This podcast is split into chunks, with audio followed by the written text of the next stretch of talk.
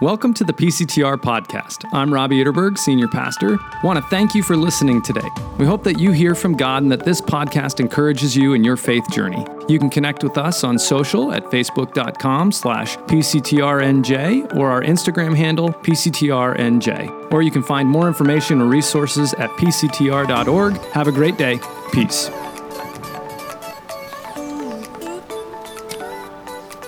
Well, this evening we are continuing the sermon series that we'll be in through the rest of the summer called Who's on First? Knowing God by Name. And this series is all about the really the question of who is this God? Who's this God that we approach when we gather in worship? Who's the God that we are talking with in prayer? What's he like?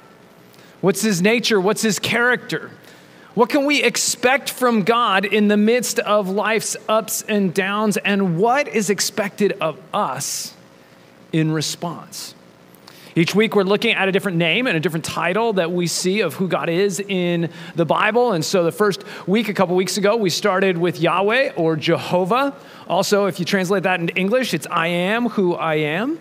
Last week, we looked at the Lord a couple of that one's certainly one of the more common ones, and I'd encourage you if you've missed those, just you can go back and you can catch those on our podcast or on our YouTube channel. Those will be available for you. And each week, if you're here with us, I hope you got it again this week. You you can get your Who's on First trading card as you come in. It's the summer's hottest commodity, so get them while they last. You know, eventually they're going to become rare and uh, you know you're going to be able to say that yeah you were there. You got the first the first run first edition. So keep them in mint condition. They'll be worth something i'm sure.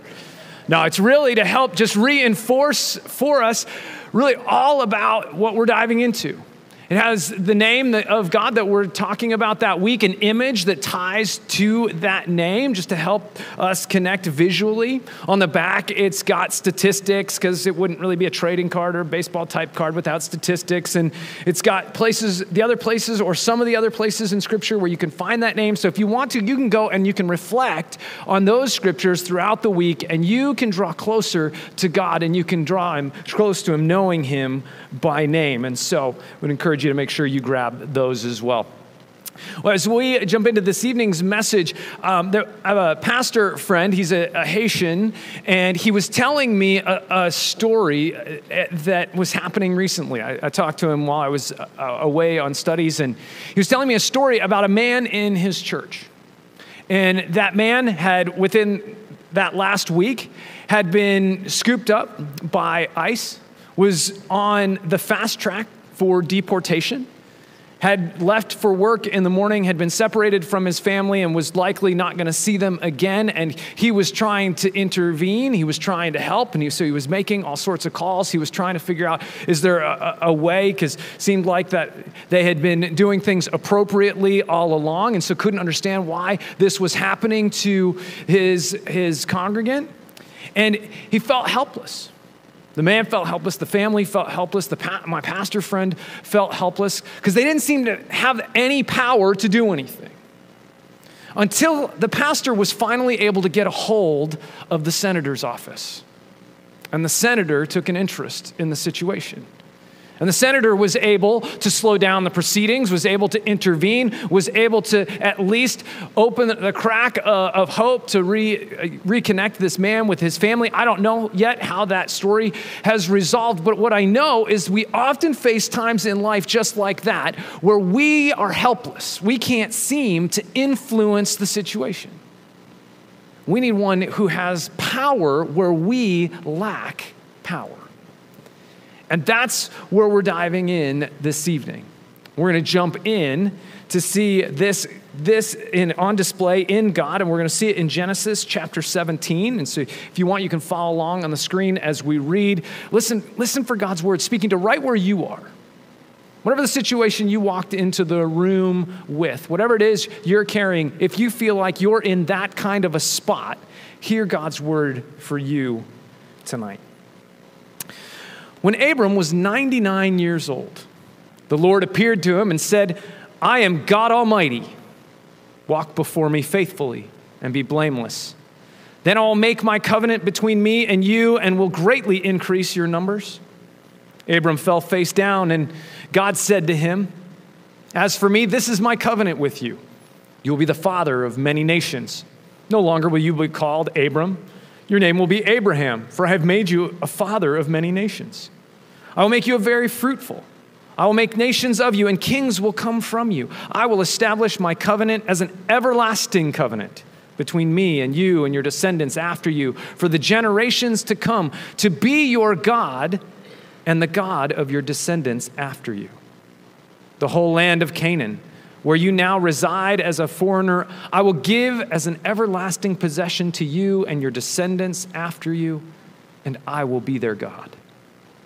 Then God said to Abraham, As for you, you must keep my covenant, you and your descendants after you, the covenant you are to keep. Every male among you shall be circumcised. You are undergo, to undergo circumcision, and it will be the sign of the covenant between me and you.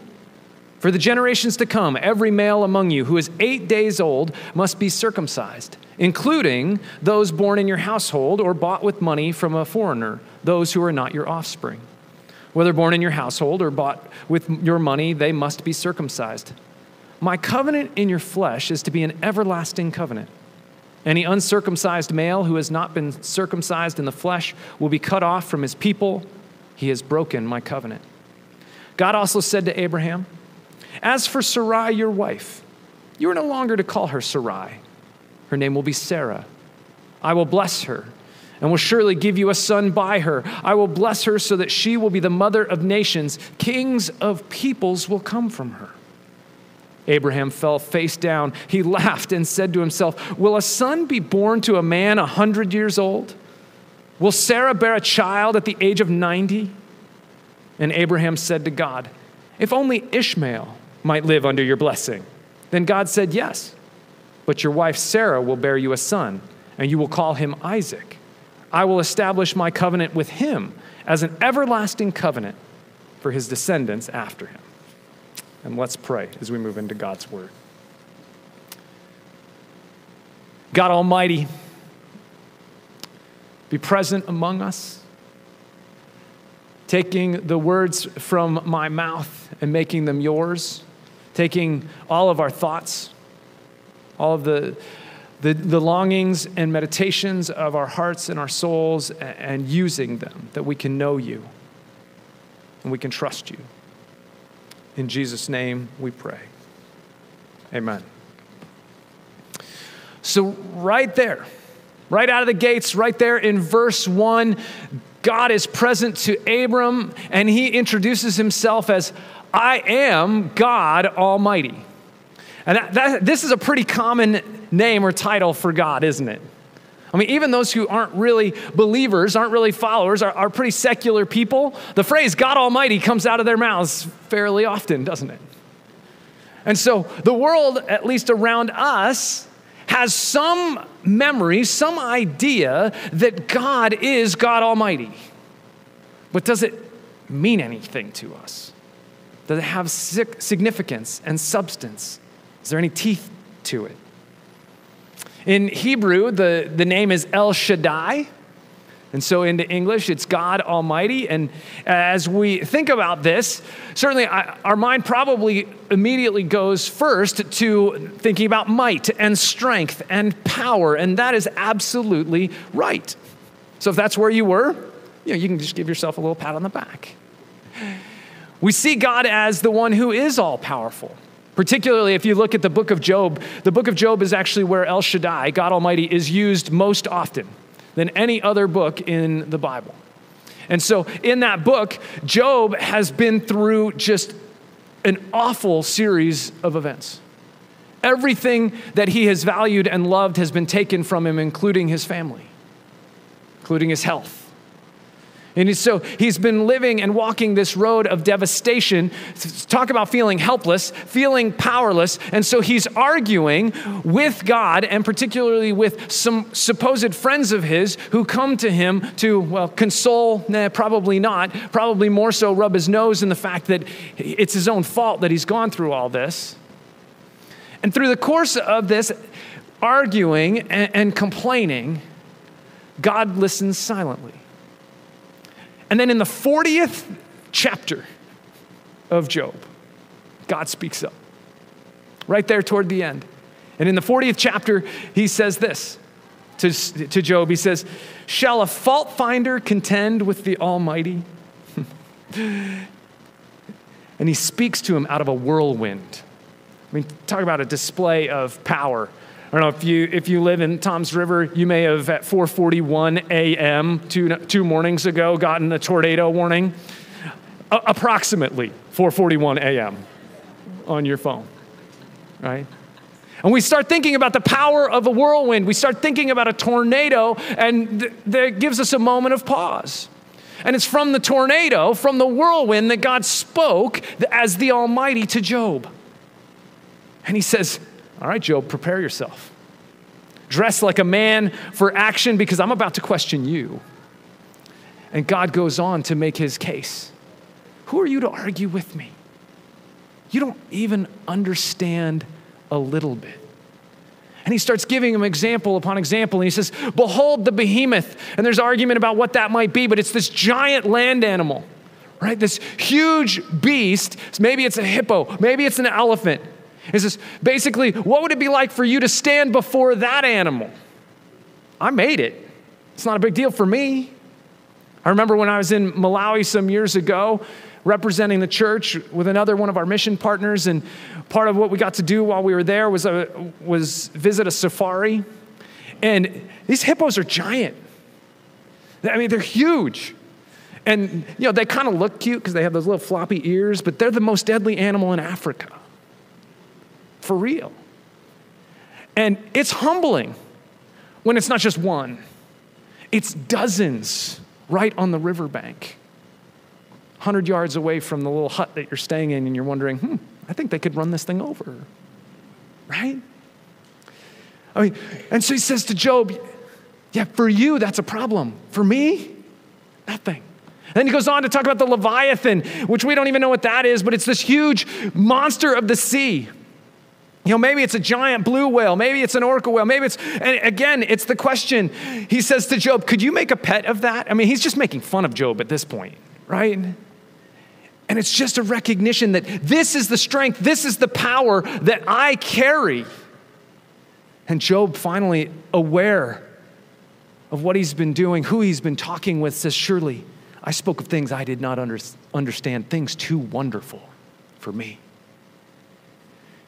Mean, because the, the power that God holds is so easy for us to take for granted day in and day out. But the power of the Almighty is the power that you get when you experience the storms that we've had in the last week. The tropical storms, when we experience, you know, if you lived in this area, Hurricane Sandy that came through, even that was, was nothing and insignificant compared to the power of God. It's like, it's like that feeling for us when if you, I'm not particularly afraid of heights, but if you start staring out a window of an airplane and you start thinking about, oh my goodness, if this thing goes down, right? We all have this recognition of how small we are, and yet for God, this is nothing. Right? This is the reality of the Almighty. And He is able to do, Paul says in Ephesians, He is able to do immeasurably more than all that we could ask or imagine all that we can ask, and we can ask for a whole lot. We got lists of stuff that we ask for. He can do more than that. But He can also do more than we can even imagine, that we can begin to contemplate. So when we start thinking about, okay, who is this God that we approach in, in the situation that may feel impossible for you, that you may feel helpless in the middle of, the God you approach is able to do more than you can imagine. So when you're like, I don't even know how to pray because I don't even know what a good resolution to this situation could look like, know that God can do more than you could even imagine to put into words. That's the Almighty that you approach. The one who is able the one who is not bound by the things that we find impossible, by my sense of helplessness and overwhelmedness. Is that a word? Sure. Right? This is God Almighty, the all powerful. Now, but the amazing thing when we come back to the passage that we were looking at tonight is that he doesn't reveal himself as the Almighty just in general. Actually, we see throughout the Old Testament when this name El Shaddai is used, when God is the one introducing himself as the Almighty, he does it in the context of a very personal relationship, a very personal moment. He's actually speaking one on one when God says, I am God Almighty, which is just amazing to me. Like he could just be flexing. He could just show off. He could just be saying, hey, look at all the power that I have at my disposal. It could just be uh, on display all the time. But instead, he chooses to reveal himself as the one who is all powerful in an intimate one on one conversation with Abraham. And in an intimate conversation, one on one, with Abraham's grandson Jacob. In an intimate conversation, one on one, with Moses that the Almighty, it's not just about this power in general, it's about power that He brings to bear in personal relationship with humanity to benefit us.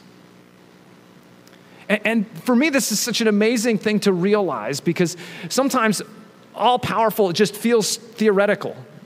It feels out there. It feels like, okay, sure, of course, God is all powerful. But know that God doesn't want to just be all powerful as if He's got all of this power at His disposal and not do anything with it.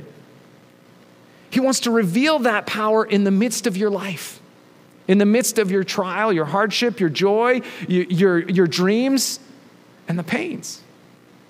That's where He wants to show you and me what it means to be the Almighty. You know, because it, it would be kind of like if we go back to the story that my friend was telling me, that senator had the power to do something. I don't know if it has power to reconcile the whole situation, but had the power to do something. And yet had also the choice whether or not to exercise that power on behalf of the past, this pastor and that man. And he did choose to exercise some measure of his power. And it's the same. God's not just satisfied to be God as if, hey, I'm great, I've got all this power. He wants to bring that power to bear in your life, to use it on your behalf, on my behalf. And particularly in this passage today, as he introduces himself to Abraham, he wants to bring his power into Abraham's life. And so he says, I am the Almighty. And, and so that also gets us to a, another, a, another nuance of this El Shaddai, this word Shaddai. El is God, but Shaddai. Another, another shade of, of meaning in it is sufficient. And so we can hear in God Almighty all sufficient. So, yes, all powerful, but also all sufficient. And, and I looked it up, and Merriam Webster says sufficient is defined like this enough to meet the needs of a situation or a proposed end. So, enough to meet the needs of any situation or whatever the proposed end would be. And so, God always has enough.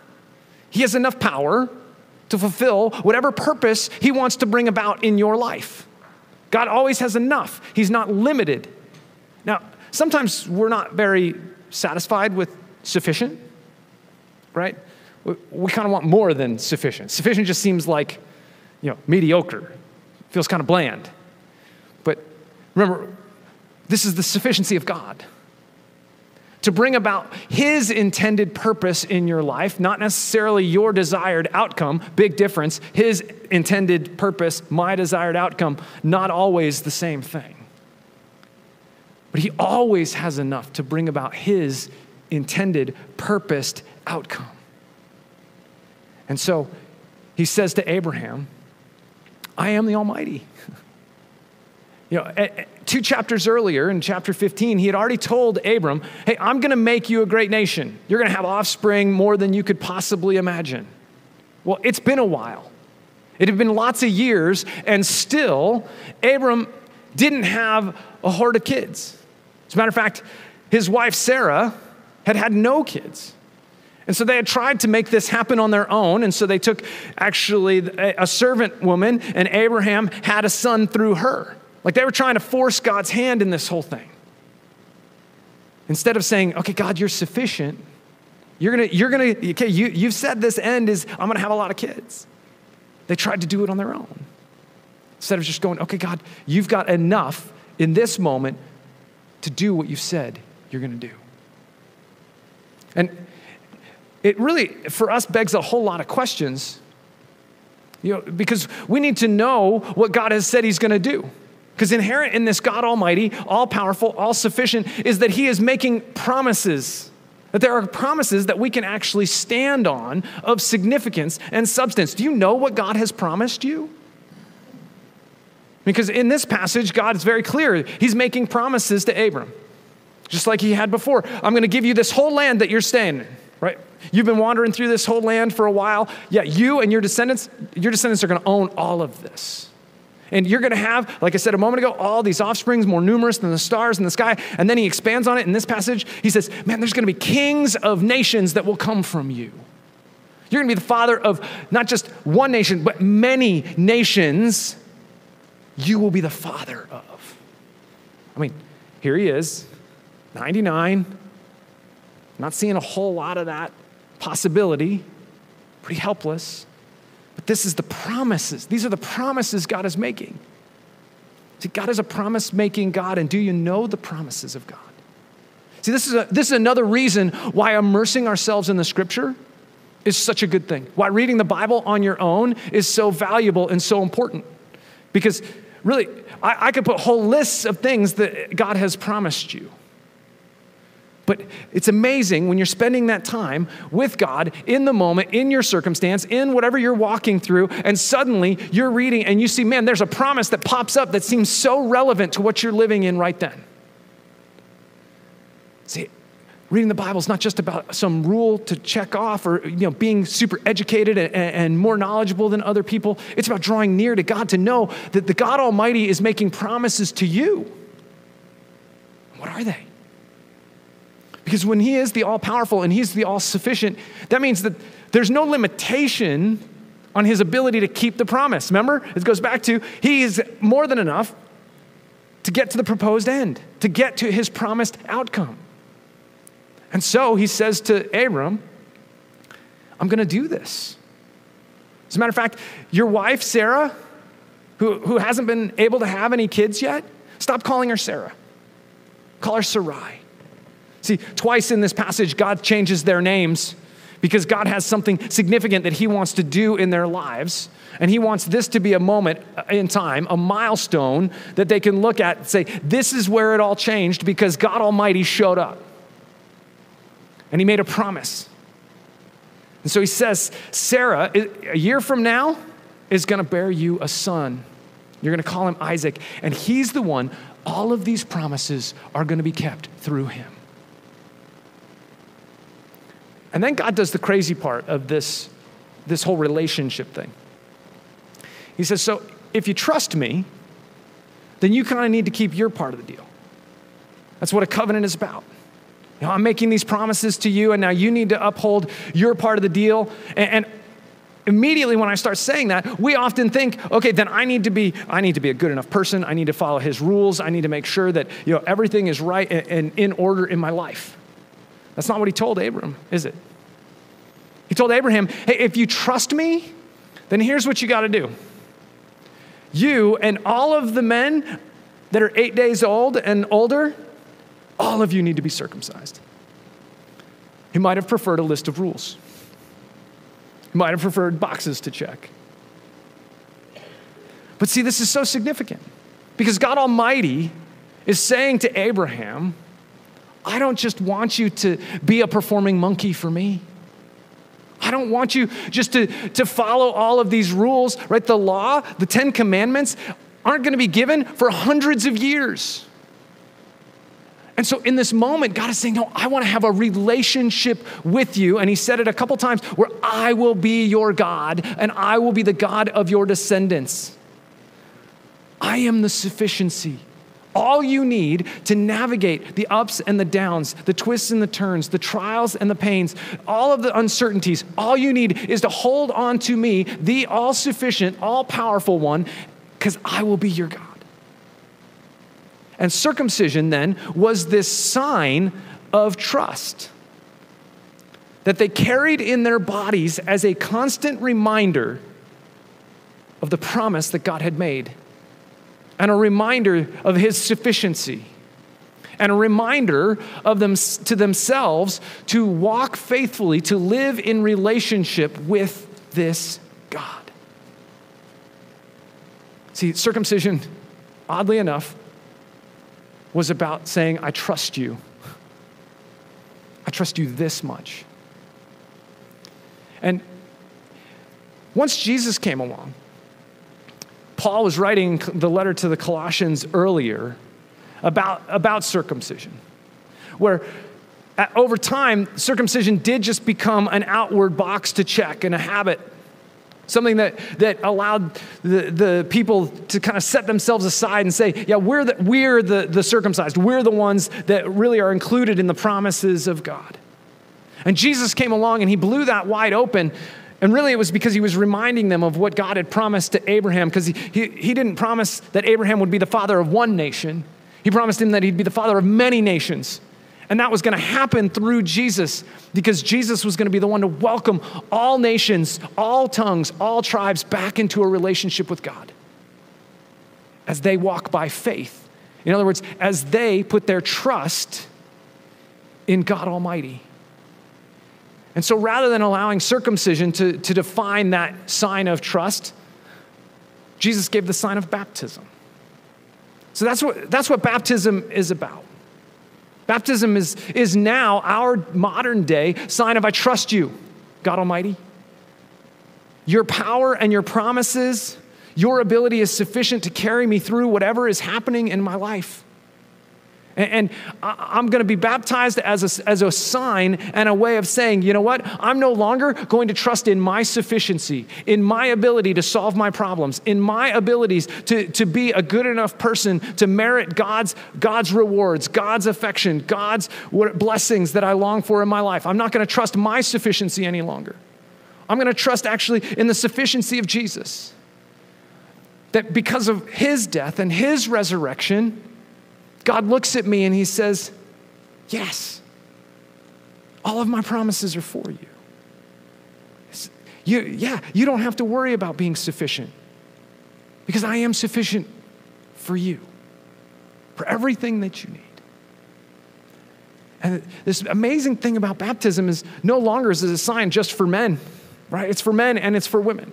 It was this amazing equalizing experience that the early church rushed in because Jesus was doing something new and was inviting all people into this relationship of trust. In other words, to do what God Almighty had invited Abram to do at the very beginning of our passage, that's to walk faithfully with Him. In other words, to live in a faith filled relationship with Him. But man, we so struggle to hold on to the promises of God, don't we? Just like Abraham. Because did you see his reaction to God's promise that, that Sarah was going to have a son? He falls on his face and laughs. He falls on his face and laughs at God. Because sometimes all we can see, all we can understand, all we believe is what we can wrap our mind around. And so he's just laughing. Really? Am I going to have a son at 100? My wife at 90? This is absurdity. God, don't you know how this stuff all works? We're way past that.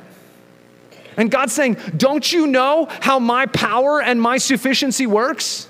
If I make a promise, I'm gonna keep it. And I have the ability within me to keep it. Yeah, but God, it doesn't make sense. I don't know. I don't know if you can really do that for me. And we struggle to walk faithfully, full of faith, full of trust that He will, in fact, keep the promise. And so often, just like Abraham, we start trying to help God figure out how to make it possible. And so he says, Yeah, okay, how about my son Ishmael? Because he can't imagine that there's going to be a son, Isaac. He said, Now, how about my son Ishmael? Bless him. Allow your promises to transfer to him. And God says, Yeah, I don't do it your way, I do it my way. My power is sufficient to bring about my purposes. You don't, you don't have to help me. I got this one. Your posture is one of resting in what He has promised for you. And what He's promising to Abraham is essentially to bring life out of death,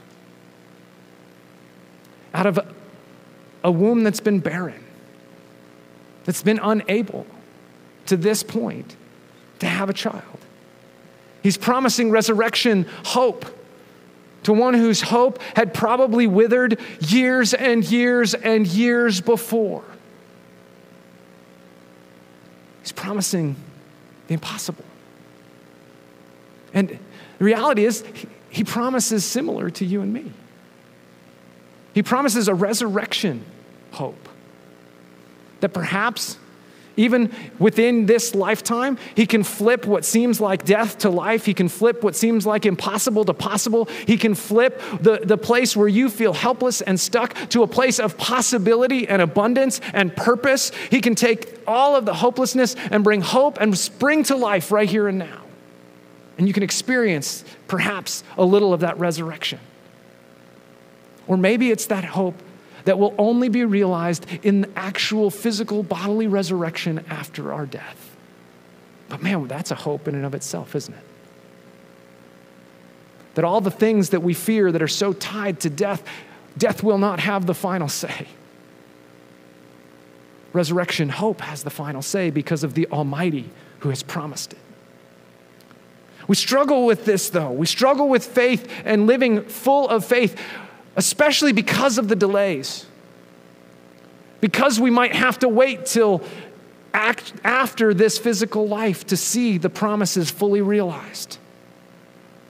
And that's when it really becomes faith, doesn't it? Because to walk by faith is to walk with, with an expectation that it's going to happen, and I don't see it yet. See, if we could see it, it would be so much easier. We wouldn't have to just trust that God was going to actually do it. But walking by faith might be exactly what this life is. Just as the promise was delayed for years and years and years and years for Abraham, perhaps the things that you've been longing for, the promises you've been holding fast to, may not come to pass for years and years. And the invitation is to continue to cling by faith to God Almighty as we pray for loved ones for wholeness that seems like it just will not come. And we pray with desperation. As you pray for those that you've been estranged from for years. As you pray into what seems like the impossible and you're exhausted because of the delay. See, right in the middle of that, we begin to doubt. We begin to doubt that God is even for us in the first place. And this is why it's so profound and significant to me that God reveals himself as the Almighty in the intimate one on one conversation. That's why there's a lone person in the midst of the cosmos on this picture. Because God Almighty the all powerful, the all sufficient, has made you a promise, has made you a series of promises that He has secured for you through Jesus Christ and is inviting you to walk in a relationship with Him and to see them come to pass. And it can. And I'm blessed because I get to hear stories I get to hear some stories of those reconciliations that have happened after 25 years apart. I get to hear stories of folks that we've lost because they have passed, but man, they have gone home to be with the Lord, and we are confident because of their faith that they are whole finally.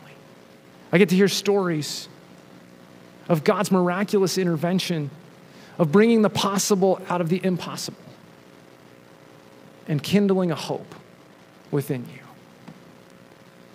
The all powerful has made you promises. Go find them so you can hold on to them and then see them come to pass. Let's pray. God Almighty, we acknowledge